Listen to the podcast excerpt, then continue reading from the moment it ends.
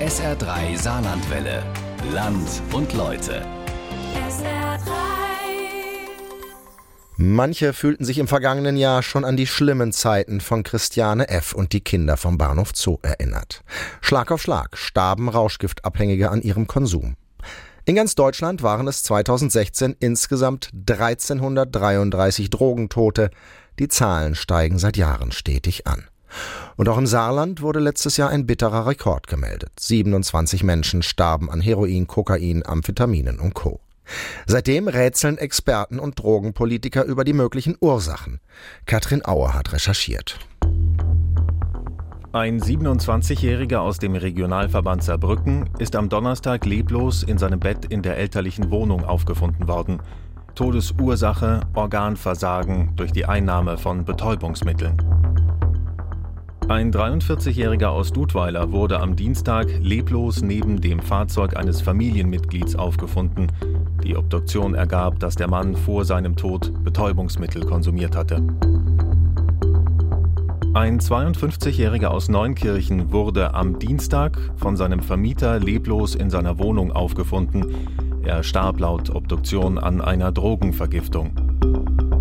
Mitteilungen der Polizei wie diese laufen regelmäßig in unserer Redaktion ein. Im vergangenen Jahr aber kamen sie Schlag auf Schlag, manchmal zwei pro Woche. Wir wurden aufmerksam, fragten uns, was ist da los? Bis Jahresende waren im Saarland siebenundzwanzig Menschen offiziell nach dem Konsum harter Drogen gestorben. zwanzig Männer und sieben Frauen. Ein Rekordwert. Seit dem Jahr zweitausend waren es nicht mehr so viele. So lange reicht die polizeiliche Statistik zurück. Gut, die absoluten saarländischen Zahlen sind zu niedrig, um daraus einen Trend abzuleiten. Aber auch im Rest von Deutschland passierte es. Drogenkonsumenten starben, einer nach dem anderen. Bis Ende zweitausendsechzehn waren es eintausenddreihundertdreiunddreißig, neun Prozent mehr als im Jahr zuvor. Seit zweitausendelf stieg die Zahl stetig an. siebenundzwanzig tote saarländische Drogenkonsumenten in nur einem Jahr. Diese Zahl dürfte viele erschreckt haben. Aber hier im Drogenhilfezentrum in der Saarbrücker Brauerstraße war es mehr als eine Zahl. Nicht alle, aber viele der Betroffenen sind hier ein- und ausgegangen. Die Leiterin Eva Wache führt zu einem Graffiti im Innenhof, das ein Besucher in diesem Sommer gesprüht hat. Zu sehen ist ein Baum und auf jedem der Blätter steht ein Name. Roland, Boris, Mike, Anna, Wolfgang und, und, und. Für jeden Gestorbenen und jede Gestorbene des vergangenen Jahres. Und dann noch ein Satz darunter. Für alle, die uns verlassen haben, das hat der Sprayer da mit drauf gesprüht. Sie sollen halt nicht in Vergessenheit geraten und nicht als bloße Nummern in der Drogentotenstatistik runtergehen, sondern das waren Leute, die hier bekannt waren, das waren Personen und der Drogenkonsum ist nur eine Facette dieser Person gewesen und ja, wir sind traurig, dass sie nicht mehr da sind. So ist es hier im Drogenhilfezentrum. Die Mitarbeiterinnen und Mitarbeiter sind nicht naiv. Sie wissen, dass ihre Besucher Probleme haben und manchmal auch Probleme machen. Oft genug gibt es Stress. Und wer sich nicht an die Regeln hält, kriegt Hausverbot. Aber grundsätzlich ist klar, den Besuchern soll es so gut wie irgend möglich gehen. Sie sollen am Leben erhalten werden, trotz der harten Drogen. Das Herzstück des Drogenhilfezentrums ist der Konsumraum. Ähm, hast du einen Kraftbezug gemacht? Ja. Ja. Kannst du rein? Jennifer Gärtner ist hier studentische Mitarbeiterin. Sie macht am Einlass eine Sichtkontrolle, wie sie in der Verordnung für Drogenkonsumräume vorgeschrieben ist. Unsere Klienten kommen hier vorne rein und müssen uns vor Eintritt in den Konsumraum sowohl das mitgebrachte Material, also die Drogen, die sie konsumieren möchten, zeigen, als auch ein komplettes Spritzenbesteck. Die Drogen müssen die Besucher von draußen mitbringen. Dealen ist im Drogenhilfezentrum nicht erlaubt. Spritzen können Sie hier kaufen oder alte gegen neue eins zu eins unentgeltlich tauschen. Dann geht's rein in einen weiß gekachelten Raum. Spiegel, Metall, Hocker und Tischchen, alles penibel sauber. Dort setzen sich die Besucher ihre Spritzen. Für Leute, die lieber inhalieren wollen, gibt es einen Extraraum mit Rauchabzug. Überwiegend wird bei uns konsumiert Heroin und Kokain, oft auch im Milchkonsum, was das Ganze halt auch so gefährlich und unvorhersehbar macht. Deswegen halt unsere Einrichtung auch wichtig ist für möglicherweise medizinische Notfälle, die wir doch leider häufig genug auch haben. neunzig Mal ist das letztes Jahr vorgekommen. Das war deutlich öfter als in den Jahren zuvor, obwohl die Besucherzahlen ähnlich blieben. Auch das ist ein Hinweis darauf, dass Drogenkonsum irgendwie gefährlicher geworden ist. Überdosierungen mit Atemstillstand und Krampfanfällen, das kommt häufig vor. Das ist auch die Entscheidung von vielen Klienten, eben hierher zu kommen, weil sie eben nicht wissen, was war in meinem Material oder nehme ich zurzeit irgendwas, was sich nicht verträgt, um halt einfach sicher zu gehen, dass wenn etwas passieren sollte, dass eine Überdosierung stattfindet oder irgendeine schlechte Reaktion in ihrem Körper, dass sie halt wissen, hier können sie ärztlich versorgt werden. Zu Hause ist schlimmstenfalls niemand da und da riskieren sie halt eher, dass, dass sie halt nicht entdeckt werden. Und genau so passiert es immer wieder. Die Leute im Drogenhilfezentrum erfahren es meistens auch aus den Medien, erzählt die Leiterin Eva Wache. Dann hören wir, siebenunddreißigjähriger aus dem Saarpfalz-Kreis in seiner Wohnung von den Eltern gefunden. Dann machen wir uns natürlich auch Gedanken, wer könnte das sein? Und erfahren das in aller Regel durch Verwandte, Bekannte, über die Szene Zugehörigen, die hier ein- und ausgehen. Auch Eva Wache stellt sich natürlich die Frage, warum die Zahl der Drogentoten zuletzt so nach oben gegangen ist. Und obwohl sie sich in der Szene auskennt, wie wohl kaum jemand im Saarland, sagt sie, sie weiß es nicht. Ich kann nur mutmaßen oder spekulieren, dass der Mischkonsum von unterschiedlichen Substanzen oftmals dazu führt, dass die Leute nicht mehr richtig einschätzen können, wie sie was wann konsumiert haben und ob äh, die letzte Pille nicht eine Pille zu viel ist. Ich denke, dass der Mischkonsum sehr gefährlich ist und dass das aber eine Form von Konsum ist, die heute sehr viel mehr praktiziert wird als noch vor zehn oder zwanzig Jahren. Und darin sehe ich eine Gefahr. Letztes Jahr wurde im Drogenhilfezentrum eine qualitative Studie gemacht. Die Besucher sollten berichten, welche Drogen sie zurzeit nehmen. Das Ergebnis? Die meisten haben mehr als vier Substanzen in den letzten achtundvierzig Stunden konsumiert. Sie kommen erst gar nicht auf die Idee, auch Alkohol zu benennen, sondern es geht erstmal nur über illegale Substanzen. Und wenn sie dann gezielt nachfragen, wird den Besuchern bewusst, ja klar, ich habe ja auch Alkohol getrunken. Und wenn sie dann nochmal gezielt nach Medikamenten nachfragen, fällt auch das zu Buche. Schwer zu kalkulierender Mischkonsum aus Heroin, Kokain, Amphetaminen, Beruhigungsmitteln, neuen psychoaktiven Substanzen, Cannabis und Alkohol. Das könnte einer der Faktoren sein, warum in den letzten Jahren die Zahl der Todesopfer gestiegen ist. Ich treffe zwei Männer, die seit Jahren harte Drogen nehmen. Mit Unterbrechungen, Entzug oder Gefängnisaufenthalt. Sie wollen nicht erkannt werden, haben sich neue Namen ausgesucht. Oliver und Iggy. Auch sie haben im letzten Jahr die vielen Todesfälle um sie herum natürlich miterlebt. Freunde oder Bekannte... Freunde oder Bekannte sterben wie die Fliegen. Einige Freunde von mir sind verstorben, also nicht nur ältere, auch jüngere. Man hat sich damit arrangiert. Klar, wenn man einem näher steht, geht's einem natürlich auch näher. Aber man ist auch... Je länger man in der Szene ist, umso abgestumpfter wird man auch, was das Thema Tod angeht, sage ich mal. Am nächsten Schuss sterben zu können, diese Möglichkeit ist Alltag, sagt Iggy. Jeder, jeder von uns, denke ich mal. Jeder von uns hatte schon mal eine Überdosis. Jeder ist irgendwie selbst schon mal dem Tod von der Schippe gesprungen. Also ich kann nur von mir sprechen, ich bin ständig mit dem Thema befasst. Man ist nicht davor gefeit. Es gibt Möglichkeiten, sich soweit es geht zu schützen. Indem man im sauberen Umfeld konsumiert, wie im Drogenhilfezentrum. Indem man Spritzen tauscht, indem man auf Körperhygiene und Ernährung achtet, erklären die beiden. Und indem man wachsam ist, welchen Stoff man bekommt. Wenn man, äh, Wenn man längere Zeit süchtig ist, dann hat man auch einen Blick dafür, wie das aussieht, was man da macht.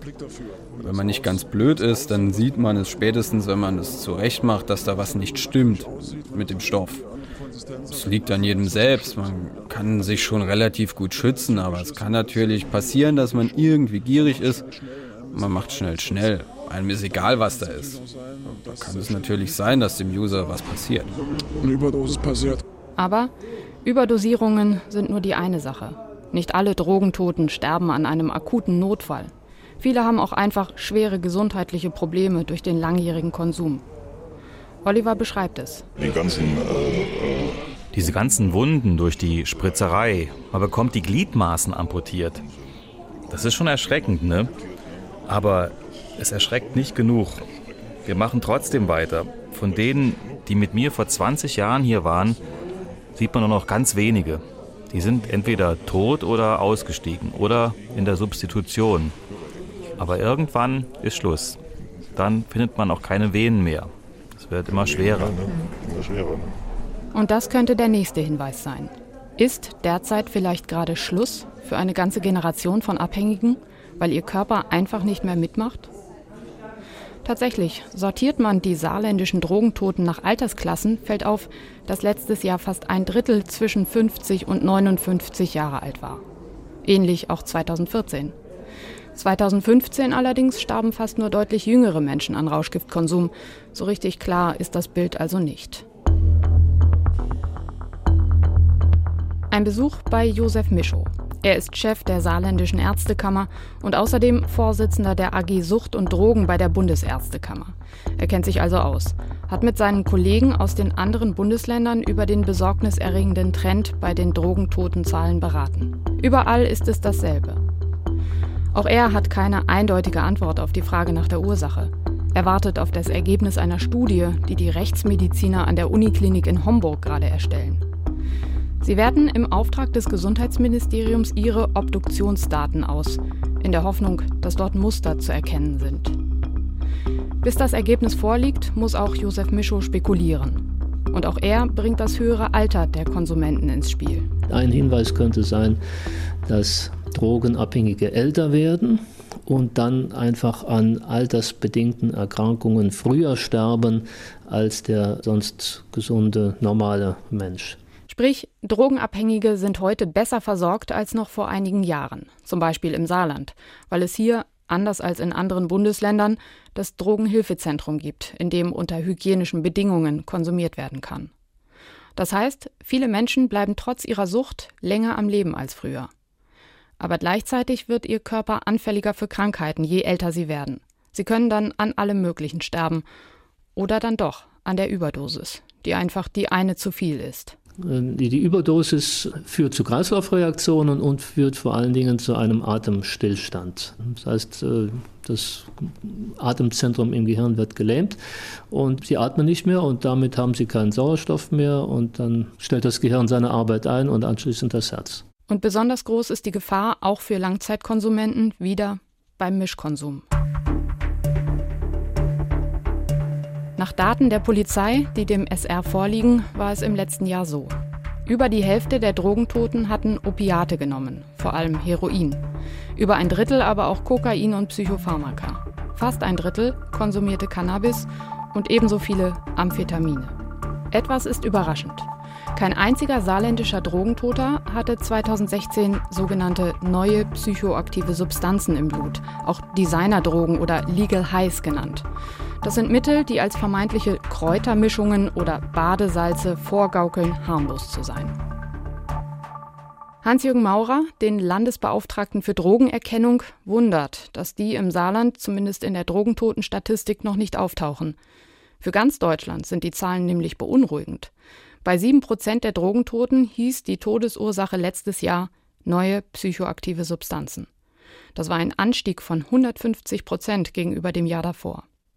Hans-Jürgen Maurer bereitet Sorgen, was da auch auf das Saarland zukommen könnte. Es ist im Moment so, dass wir von einem wahnsinnigen Angebot von psychoaktiven Substanzen regelrecht ja, überschwemmt werden. Und was wir vor allen Dingen haben, wir haben die Zugangsmöglichkeiten nicht mehr begrenzt. Das heißt, im Gegensatz zu früher, holen Sie bei Asterix, da war der Droide Miraculix, der war verantwortlich für die Drogenausgabe. Er hat bestimmt, wann und welche Droge, also welcher Zaubertrank verausgabt wurde. Heute ist es so, Sie sind Ihr eigener Miraculix. Das heißt also, jeder kann sich an den Rechner setzen, kann sich teilweise auch legale psychoaktive Substanzen übers Netz halt eben besorgen und sich die per Post kommen lassen. Das ist das Problem. Wie gesagt, bei den saarländischen Drogentoten waren diese Legal Highs letztes Jahr nicht unter den Todesursachen.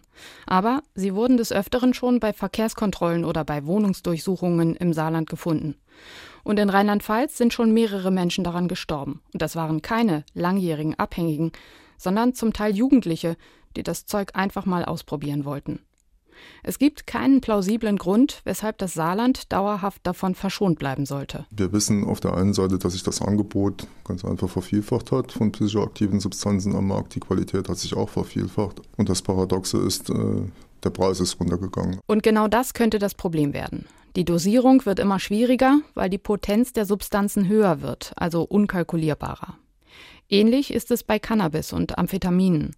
Auch die sind stärker als früher und schwerer zu dosieren. Das Gesundheitsrisiko, das man durch den Konsum eingeht, ist viel höher als noch vor einigen Jahren. Die Gefahren, die von diesen Substanzen ausgehen, werden mittlerweile auch in Unternehmen beobachtet. Immer mehr saarländische Betriebe wenden sich an Hans-Jürgen Maurer zur Beratung und Schulung. Sie wollen lernen, wie man Mitarbeiter erkennt, die zum Beispiel Amphetamine nehmen. Mit dem Einsatz der Drogenerkennung soll erreicht werden, dass der Weg in die Sucht letztendlich unterbrochen wird. In der Vergangenheit war es so, jeder wusste im Umfeld, ob das jetzt in der Schule war oder auch in den Betrieben, ah, der Klaus, der konsumiert. Dann hat jeder zugeschaut, weil ihn keiner anzusprechen traute. Und irgendwann ist der Klaus dann mal zusammengebrochen oder hat halt eben schlechte Noten geschrieben. Und dann war es für den Klaus eigentlich schon zu spät. Ja, er war dann suchtkrank und wir wissen heute, dass Suchtkranke eine Wiederholungsquote von etwa achtzig Prozent haben. Das heißt, wenn wir von den hundert Prozent, die heute in eine Suchttherapie reingehen, werden nur zwanzig wirklich gesund. Und mit diesem System kann man im Prinzip den Menschen aufhalten, bevor er süchtig wird. Prävention ist das Stichwort. Und da kann bestimmt noch mehr gemacht werden im Saarland und in ganz Deutschland. Aber jetzt sind viele Drogenkranke ja schon mal da, leben in unserer Gesellschaft und bereiten durchaus auch Probleme. Ich fahre zu Michael Klein. Er ist bei der saarländischen Polizei zuständig für alles, was mit Rauschgift zu tun hat. Er und seine Leute werden informiert, wenn irgendwo im Saarland ein potenzieller Drogentoter gefunden wird, wenn zum Beispiel ein Spritzbesteck neben ihm liegt. Dann übernimmt das Team von Michael Klein. Letztlich erfahren wir von ihm, wenn wieder ein neues Opfer in die Drogentotenstatistik aufgenommen wurde. So richtig überrascht hat ihn die hohe Zahl Ende zweitausendsechzehn nicht. Aber es hat uns natürlich besorgt und treibt uns auch um mit der Frage, haben sich die einzelnen Wirkstoffgehalte der Drogen dahingehend verändert, dass bei der gleichen Dosis ein Rauschgiftabhängiger sich in Lebensgefahr begibt. Auch Michael Kleins These ist also, dass die hohe Sterberate mit stärkerem Stoff zu tun haben könnte. Auch seine Kollegen vom Bundeskriminalamt haben diese Theorie. In ihrem Bundeslagebild Rauschgift zweitausendsechzehn schreiben sie, dass die Ursache bundesweit vor allem in einer Kombination aus steigender Stoffqualität und sinkenden Preisen liegt. Gleichzeitig sind die Straftaten im Zusammenhang mit Rauschgift im Saarland mehr geworden. Gut, bei den allermeisten Fällen geht es nur um Erwerb und Besitz von Betäubungsmitteln. Aber auch der Handel und Schmuggel haben offenbar zugenommen. Jedenfalls wurden zweitausendsechzehn deutlich mehr Menschen dabei erwischt als noch zweitausendfünfzehn.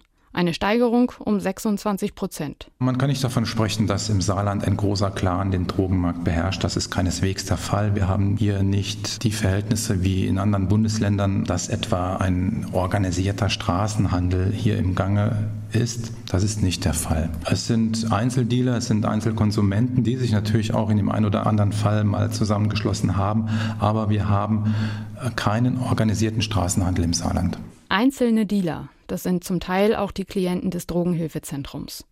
Denn so verdienen viele von ihnen ihr Geld für die Drogen.